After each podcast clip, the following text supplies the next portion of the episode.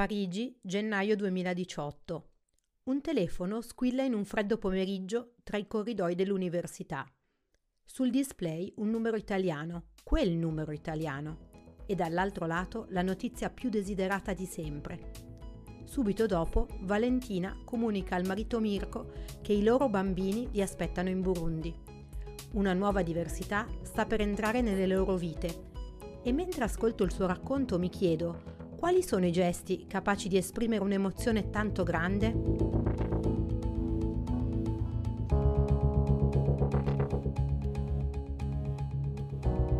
Io sono Giuliana Arena e questo è Sconfinate, storie di altri mondi, il podcast di Expat Clic. Vi raccontiamo storie di vita ordinaria in espatri spesso straordinari, esperienze di vita mobile a tutte le latitudini della nostra comunità di donne senza confini.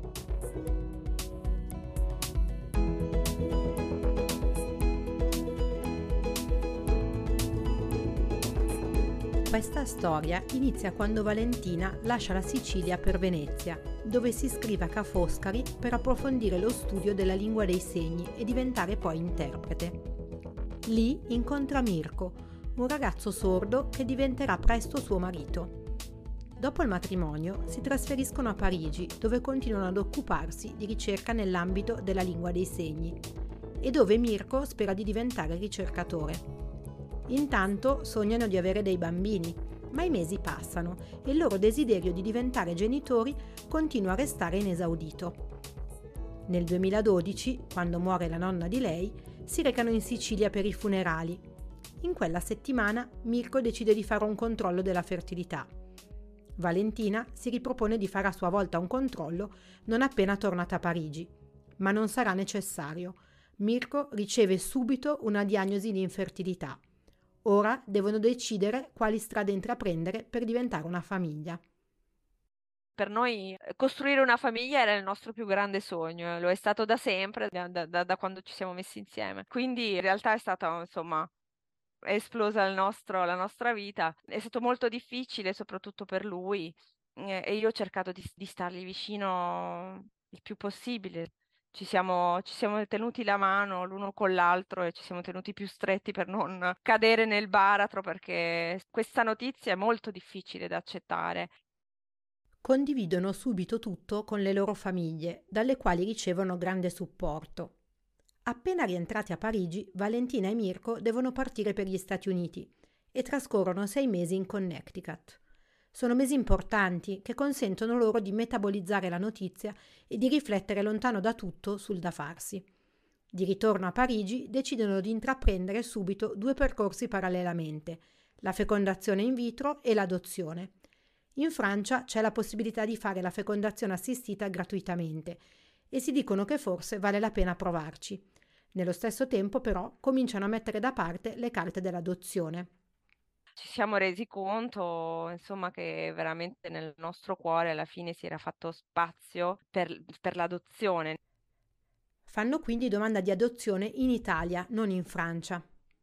Abbiamo fatto domanda subito al tribunale in Italia. Perché? Perché comunque io vivevo a Parigi da poco, non parlavo molto il francese. Mirko, lui, la lingua dei segni francese la utilizzava, ma non era la sua lingua madre anche per lui, e quindi eravamo andate un po' in panico. Avevamo la scelta di poterlo fare in Italia o in Francia perché non erano passati 5 anni di residenza all'estero e noi avevamo un po' il panico, in effetti, per i controlli, i colloqui con gli assistenti sociali e le psicologhe, e io soprattutto ero in crisi perché ogni parola lì è valutata. Se io non parlo bene il francese o tu non parli bene la lingua dei segni francese e l'interprete non traduce bene, magari vogliamo dire una cosa ma viene capita come una cosa diversa. Allora io volevo, anche lui in realtà eravamo già d'accordo, quindi abbiamo avviato le pratiche in Italia. Si apre un periodo di viaggi continui tra Parigi e la Sicilia, un periodo di colloqui, di speranze, di cuori in gola, mentre il papà di Valentina cerca di aiutarli in tutti i modi con le cose pratiche. Valentina ha paura che il fatto che suo marito sia una persona sorda possa in qualche modo rappresentare un problema per chi dovrà decidere della loro idoneità. Ma non sarà così. Anzi, l'assistente sociale li trova pronti a diventare genitori e ritiene che non abbiano bisogno del corso. Credo che non abbiano mai chiesto niente sul fatto che mio marito fosse sordo. Anzi, devo dire la verità, e io mi aspettavo molti più problemi. All'inizio io avevo il bias che avremmo avuto problemi, per esempio, con l'assistente sociale, perché mi ero detta, no, secondo me adesso ci fanno problemi perché tu sei sordo, no, perché ci facciamo certe volte, perché la società in cui viviamo purtroppo sappiamo che ci sono dei retaggi culturali che si impongono, e quindi mi ero fatta quest'idea, anche lui aveva un po' di paura. Al contrario, l'assistente sociale che ci ha visti era una persona veramente bravissima, competente, e non ha mai visto Mirko come una persona disabile. Cioè, mai, mai. E questo non me lo sarei aspettato io e anche la psicologa. E neanche il tribunale, perché non ci hanno mai chiesto niente, ci hanno chiesto appunto se eravamo aperti alle disabilità, e noi avevamo detto che eravamo aperti a un bambino con disabilità e specialmente a un bambino sordo, perché conoscendo la sordità per noi era una cosa molto naturale poter avere un bambino sordo, anzi. Dopo il colloquio con la psicologa e la domanda al Tribunale dei Minori a Palermo, si apre l'attesa per il colloquio con il giudice. Quando arriva quel momento, Valentina è molto agitata, ma inaspettatamente il colloquio si rivelerà un momento bello, in cui vengono poste a lei e al marito tante domande difficili ma molto importanti.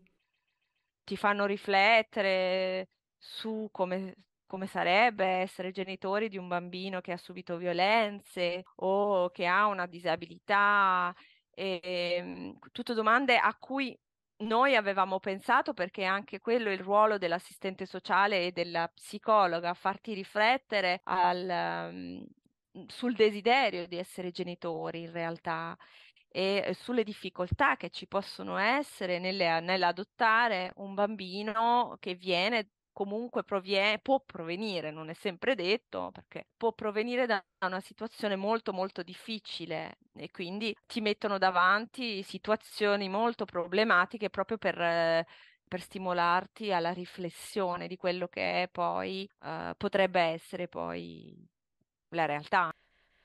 Quando finalmente arriva l'ok del tribunale, viene loro spiegato che essendo residenti all'estero sarà difficile avere un'adozione nazionale. Decidono comunque di fare entrambi i percorsi, adozione nazionale e internazionale. Iniziano subito a cercare un ente autorizzato per l'adozione internazionale. Fanno colloqui con diversi enti, ma inizialmente nessuno li convince davvero, fino a quando la psicologa suggerisce loro di rivolgersi al GVS, e durante il colloquio con il responsabile si rendono conto di aver trovato l'ente giusto. Ho chiamato il GVS perché è l'ente che ci ha seguito.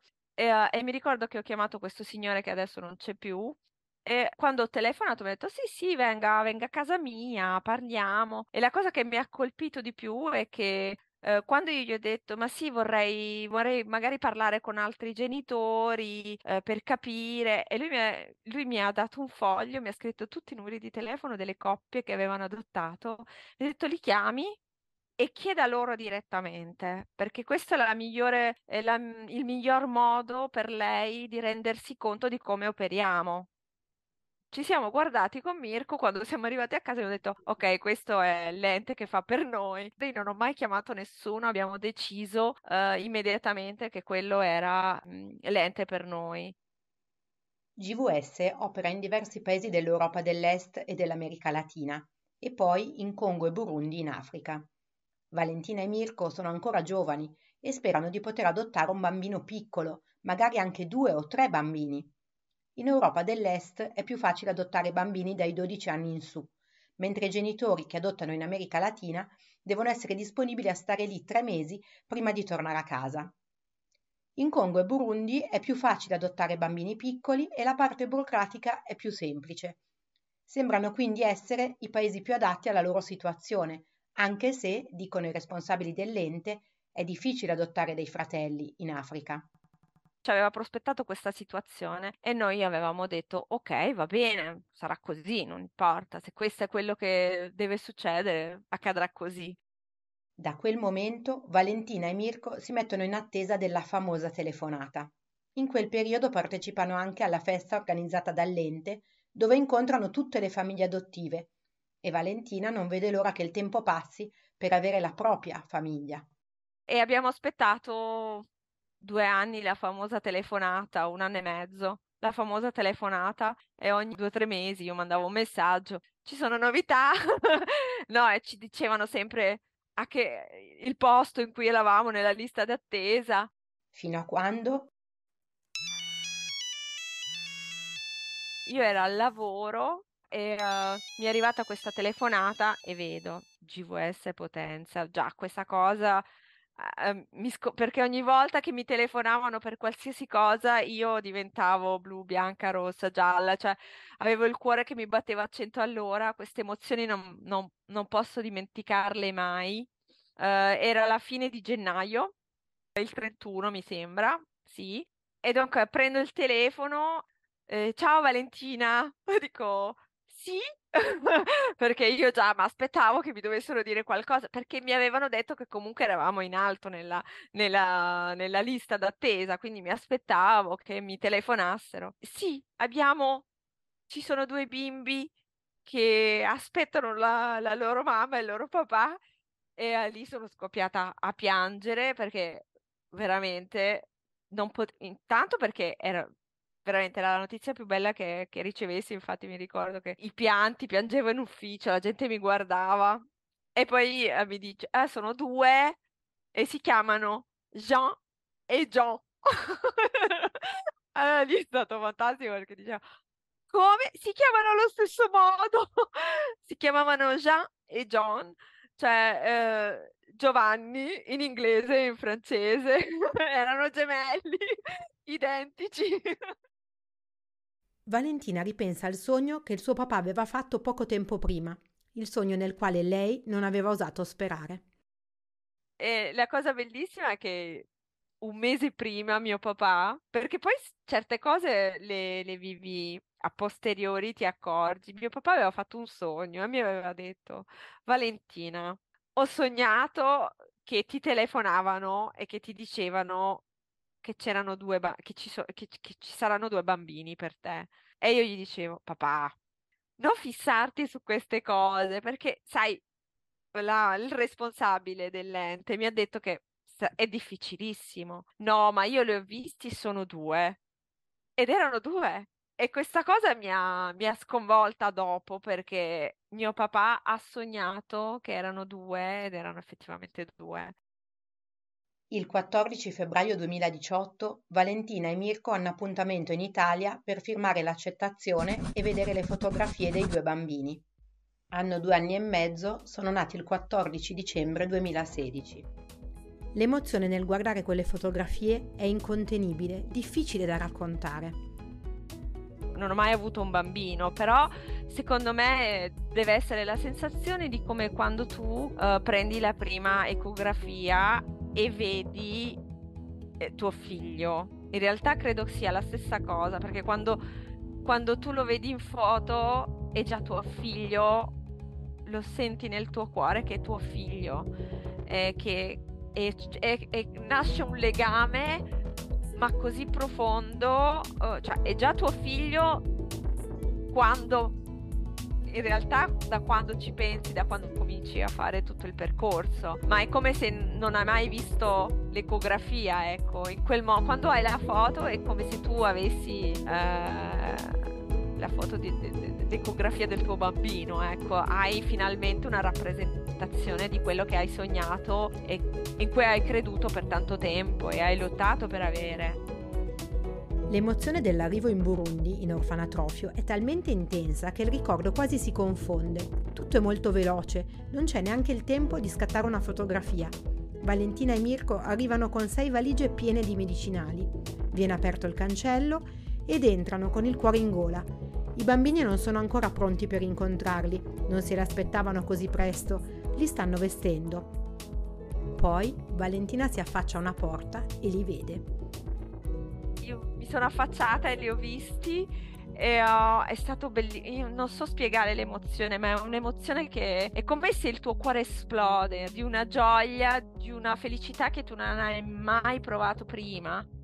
Ho pianto per 1 ora, ho preso con Mirko lui pure, abbiamo pochissime foto perché cioè eravamo così immersi nel tutto che non ci siamo neanche resi conto di fare delle foto, per esempio. È tutto stato molto veloce e loro erano... La cosa che mi ha sconvolto è che spesso raccontano che i bambini piangono, che scappano, o loro erano tranquilli, li ho messi in braccio e non piangevano. È come se avevo la sensazione che loro già aspettassero questo momento con una maturità che, di bambini di 2 anni e mezzo, che dico ma non è possibile. Dopo il primo incontro, Valentina, Mirko e i 2 bimbi trascorrono 3 settimane in hotel. Sono settimane di giochi, di risate, di famiglia insomma. I bambini non piangono mai, si attaccano subito ai loro genitori. È come se si conoscessero da sempre. La lingua dei segni è una grande risorsa. La lingua dei segni è stata la nostra prima lingua in realtà, perché loro parlavano già un pochino il Kirundi, che è la lingua del Burundi. Cantavano le canzoncine delle suore che sentivano all'orfanotrofio e quindi la nostra prima lingua è stata la lingua dei segni, perché appunto ci ha permesso, il fatto che sia molto visuale ci ha permesso un po' di comunicare più facilmente. Dopo quelle prime incredibili settimane tutto è pronto. I documenti sono a posto, i bambini hanno già il loro nome, sono a tutti gli effetti una famiglia. Io veramente, per me è come se loro fossero sempre stati nel mio ventre e li sento così, li ho sempre sentiti così fin dal primo momento, carne della mia carne. Certe volte capita che la gente non riesca a percepire l'amore di una mamma verso il proprio figlio adottivo, ma è lo stesso amore che prova una mamma biologica, è lo stesso amore. Abbiamo lottato così tanto per averli, che è un amore forte, immenso, che è un legame pazzesco, che è fatica anche spiegarlo, non ci sono le parole per poter spiegare cosa ci lega. Spesso qualcuno chiede a Valentina e Mirko se non vogliano tornare in Italia, ma Valentina non tornerebbe perché ritiene che in Francia ci sia più apertura verso la diversità. In Francia il fatto che già la Francia ha una società molto più multietnica, anche i servizi per le persone sorde sono molto più sviluppati, questo ci ha un po' permesso di essere una famiglia normale, anche se poi magari normale nel senso classico di cosa, ma non esiste una famiglia normale. Diciamo che quello che ci succede spesso in Francia è che la gente ci guarda, ma è bello essere guardati. A me piace che ci guardino quando è quello sguardo di meraviglia bella che percepisci su di te e quindi magari ti chiedono wow, ma perché magari ci vedono papà che segna e loro segnano con papà, poi io parlo in italiano con loro e magari poi tra loro parlano in francese, in quei 5 minuti cambiano 3 lingue e allora la gente è normale che ti guardi stupita.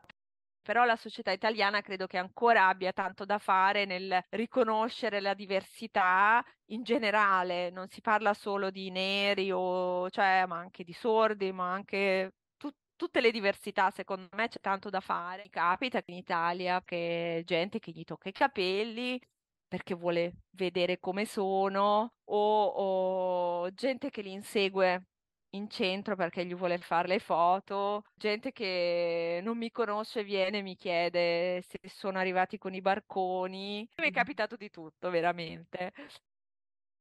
Oggi Valentina e Mirko e i loro bambini vivono ancora in Francia, ma hanno lasciato Parigi. I miei bambini stanno benissimo, sono super energici. No, siamo felici, siamo felicissimi, ma siamo una famiglia come tante, con i nostri alti e bassi, e io sono una mamma come tante, con i momenti in cui ho paura di non essere all'altezza, soprattutto quando appunto toccano tutti questi argomenti. Ho sempre la paura di non essere come una mamma nera. di non fare bene, di non riuscire bene nell'educazione, poi anche perché comunque però loro sono dei bambini fantastici. Beh, io sono un po' di parte. La diversità è la cifra della loro famiglia e Valentina sa che, seppure potrà portare delle difficoltà, è la più grande delle ricchezze. Loro sanno tutto, noi abbiamo tante cose del Burundi nella nostra casa, quadri, oggetti, tamburi, foto, abbiamo le foto, le guardiamo sempre, parliamo del Burundi, non tutti i giorni, ma un giorno sì, un giorno no. No, parliamo veramente spessissimo del Burundi, fino a ieri abbiamo visto il loro libro con le foto del Burundi. Il Burundi è nella nostra vita e lo sarà sempre. Io e Mirko aspettiamo che crescano un pochino per portarli di nuovo là. Aspettiamo che loro si ricordino poi. Vogliamo portarli in un momento della loro crescita che possono avere dei ricordi e possano tenerli insomma, per tanto tempo. E anche il Burundi è nel nostro cuore, non solo nel loro, cioè è proprio parte della nostra famiglia. Io guardo ancora i video del Burundi. È parte della nostra vita al 100%, no, non può essere cancellata perché è la loro identità, è parte loro sono un parte burundesi, sono italiani, ma sono anche un po' francesi perché vivono in Francia e sono udenti e sono sordi e sono bianchi, cioè hanno un po' di cultura bianca e cultura nera e saranno tutto questo nella loro vita perché sono dei bambini che avranno un'identità ricca e molto variegata.